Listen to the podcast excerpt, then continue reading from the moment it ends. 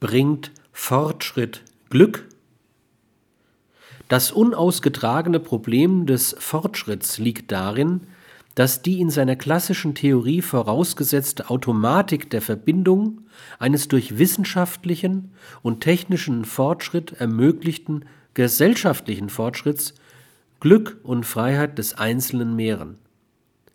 Diese Annahme hat sich in beiden Teilen als Illusion erwiesen.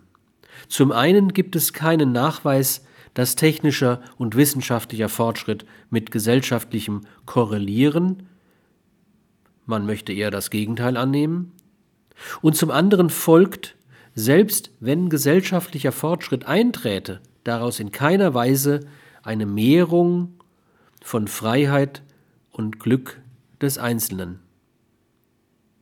Es ist bislang nicht gelungen, den Begriff gesellschaftlicher Fortschritt valide zu definieren.